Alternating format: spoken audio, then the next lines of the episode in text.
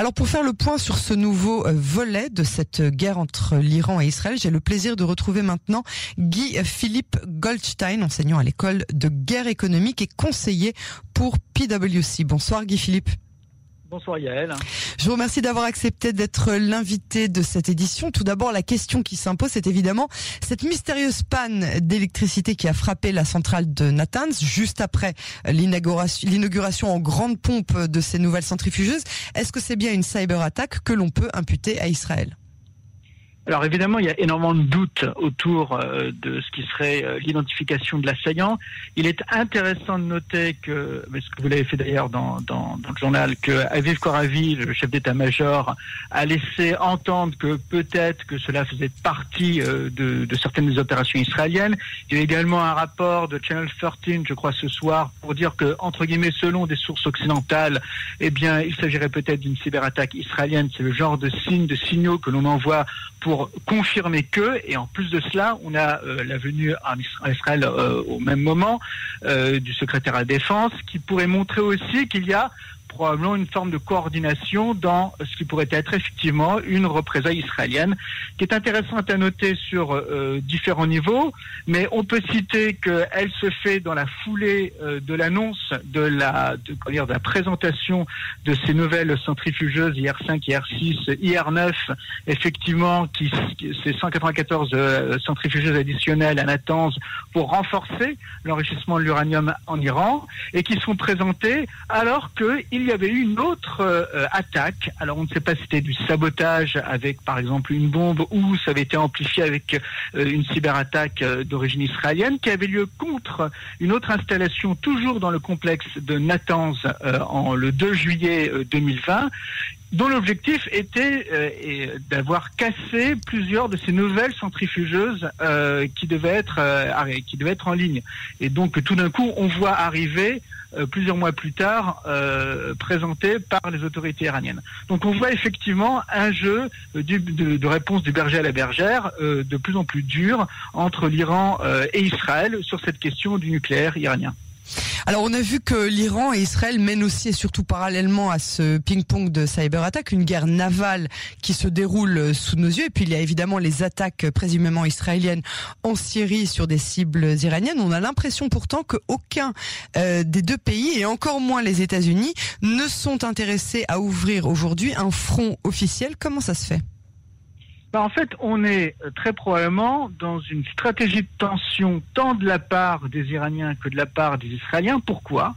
Parce qu'il y a une nouvelle administration qui vient d'arriver, euh, l'administration Biden, qu'elle veut rouvrir euh, le dossier euh, des négociations sur le nucléaire avec les Iraniens, et donc que ce traité du GCPOA qui avait été signé en 2015 et qui avait d'ailleurs été qui, où les, les, Américains en étaient sortis, l'administration Trump en était sortie en mai 2018, eh bien que à nouveau il est possible que cette négociation, il est clair que cette négociation était euh, à nouveau euh, euh, à l'étude.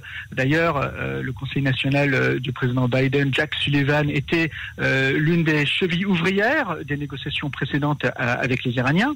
Bon, et donc pour les Israéliens et pour les Iraniens, il y a d'une part, de manière évidente, la nécessité aujourd'hui de marquer leur propre territoire. Les Iraniens cherche l'attention parce que, euh, d'une part, les anciennes négociations avaient été donc terminées par l'administration Trump euh, sans motif, euh, en tout cas du point de vue iranien, sans motif particulièrement précis justifié. Donc, on veut faire monter les prix, on veut faire monter le, le prix de ces enchères pour dire, OK, peut-être qu'on veut bien négocier, mais attention, ce coup-ci, ça va se passer différemment. Et donc, eh bien, on joue l'attention. Mais d'un autre côté, l'Iran a d'énormes problèmes économiques. L'Iran a été violemment frappé par la crise Covid et on peut se dire qu'il y a des limites jusqu'où l'Iran pourrait aller. Et puis d'un autre côté, il Israël. Et Israël, évidemment, a plusieurs objectifs dans la montée de la tension.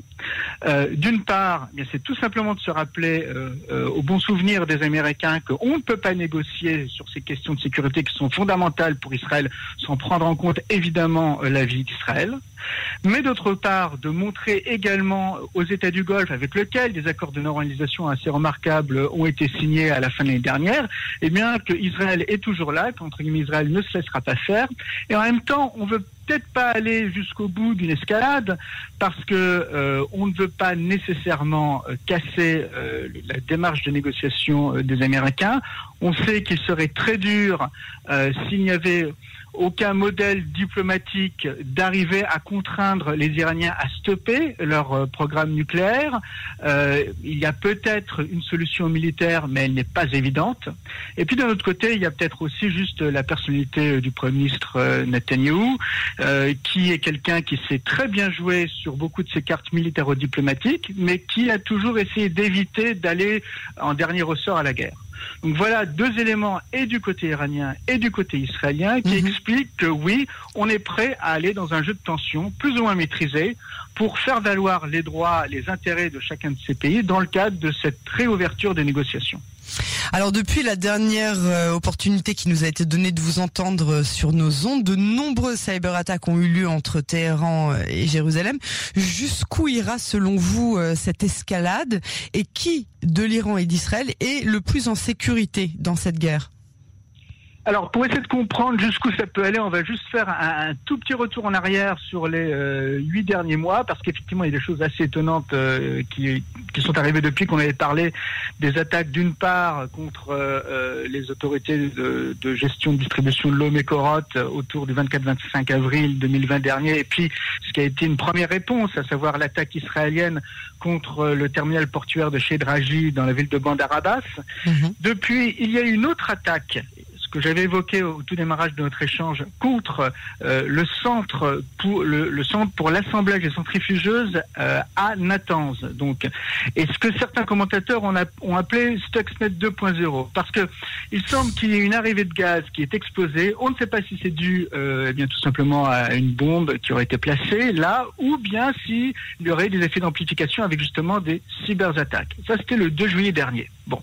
Et entre-temps, il y a eu une réponse iranienne, euh, mais qui s'est faite de manière différente, avec euh, d'abord une attaque dont on pense qu'elle a échoué en fait contre euh, tout le réseau de stations de train, euh, 28 stations de train en Israël entre le 14 juillet et le 24 juillet dernier. Alors avec derrière un groupe qui se serait appelé Cyber Avengers, mais on pense en fait que derrière c'est les Iraniens. Et puis surtout après, euh, en novembre et décembre, euh, dans la foulée d'ailleurs de l'assassinat euh, d'un chercheur euh, iranien, Mosen Fakhrizadeh exactement, eh bien il y a eu toute une campagne de rançongiciel contre environ 80 entreprises israéliennes menées par un groupe euh, qui s'appelait le Pay2Key, qui se disait euh, opérer pour des motifs crapuleux, mais où on pense en réalité que derrière ça, il y a à nouveau euh, la main de l'Iran. Et, et, ce qu'il faut noter là, c'est que, eh bien, il y a eu quelques entreprises qui ont été prises en défaut parce que le problème, c'est que les Israéliens arrive à bien maîtriser la cybersécurité de ce qu'on appelle les infrastructures critiques, et donc toutes ces infrastructures très importantes, eau, gaz, électricité, etc., où il y a, un contrôle un peu direct euh, des différents instituts euh, de l'État pour bien s'assurer de la cybersécurité. Mais par contre, il y a un ventre mou ce ventre mou, eh bien, c'est l'ensemble des entreprises. Bon, et ça, c'est quelque chose d'assez général. L'autorité de l'eau aussi s'est fait tirer les oreilles récemment hein, par le gouvernement. Oui, elle s'est fait tirer euh, les oreilles, euh, mais aucune des attaques, euh, en particulier. On a eu du bol avec la, la, presque empoisonnement au chlore qui a été évité de justesse tout récemment. Oui, mais à chaque fois, l'INCD et puis d'autres agences ont été capables d'identifier à temps. Oui, oui. Et ça, c'est un, un point important. Parce que à côté de ça, et on, m'a posé la question de quelles pourraient être euh, les perspectives. Il y a la possibilité, euh, du point de vue iranien, et puis après on parlera rapidement du point de vue israélien, il y a du point de vue iranien d'aller vers plus de ces attaques de dégradation du tissu économique israélien. Et pourquoi? Parce qu'on le voit très bien en Occident depuis maintenant un an, avec toute une suite d'attaques de, de rançongiciels et différents groupes euh, cybercriminels, très souvent euh, logés en Europe de l'Est, pour ne pas dire en Russie, et qui d'une certaine façon contribue à la dégradation du tissu économique occidental. Bon. Et voire même potentiellement à essayer on peut dire d'humilier, mais euh, de dégrader l'image qu'on peut avoir de la cybersécurité de ces pays-là. Et je le dis parce que dans ces attaques euh, de ce groupe Pay2Key, On, a essayé d'attaquer des groupes comme euh, euh, IAI, mais aussi des, entreprises de cybersécurité comme Portnox, etc. Et il y a peut-être là une stratégie naissante que l'on voit très bien en Occident, donc de s'attaquer à ce ventre mou de la société. Je ne sais pas si c'est payant, mais il est clair que forcément, euh, l'INCD, les agences nationales ne peuvent pas euh, contrôler l'ensemble de la cybersécurité de euh, tout le tissu économique israélien. Et donc là, il y a la possibilité de faire des dommages économiques qui seront pas forcément très importants, mais qui peuvent aussi fragiliser la perception qu'on peut avoir de cette cybersécurité israélienne, sa réputation très forte. À côté de ça, et ça aussi c'est très intéressant, il y a cette stratégie de riposte israélienne qui est très précise, qui est très ciblé, qui montre justement euh, des éléments de contrôle très forts. Je reviens sur ce qui se serait passé à Natanz, où effectivement peut-être qu'on a joué euh, sur euh, l'alimentation en électricité, puisqu'apparemment dans, dans la dans la à Natanz H à la fois au sous-sol et aux étages supérieurs, tout d'un coup de tout le complexe, tout d'un coup l'électricité eh bien n'a plus être distribuée. là, il y a quelque chose qui est très précis et très targeté et qu'on peut mettre en regard d'autres types d'attaques que qu'on a pu voir de la part, par exemple, euh, des Russes, euh, par exemple en Ukraine en décembre 2015, en décembre 2016, mais peut-être aussi euh, des Chinois. On évoque une attaque qui aurait pu avoir lieu à Mumbai en octobre dernier, où tout d'un coup il y a eu un blackout, que les autorités indiennes ont mis pendant un moment sur le compte des euh, Chinois et puis très rapidement ça a disparu. Mais par contre, il y a euh, des groupes privés américains, une boîte comme Recorded Future, qui a par contre dit qu'il est très possible que cette attaque était d'origine chinoise. Mais là, on voit des attaques qui vont attaquer tout un ensemble, tout un pan entier de la société civile et donc qui ne sont pas ciblés. Israël, en étant très précis dans son ciblage, montre d'une certaine façon que non seulement euh, ses capacités cyber sont plus avancées que celles des Iraniens, mais peut-être même sont plus avancées que celles d'autres acteurs, chinois, euh, russes, etc., mhm. qui parfois interviennent également dans le Moyen-Orient. Et donc là, il y a un double effet où à la fois Israël montre que non, on s'attaque pas à l'ensemble de la société civile, mais on s'attaque à des objectifs militaires très précis. On est plus euh, focus sur les cibles militaires, on ne va pas toucher les civils, et en même temps, en étant plus précis et plus fort, en fait, on est plus puissant.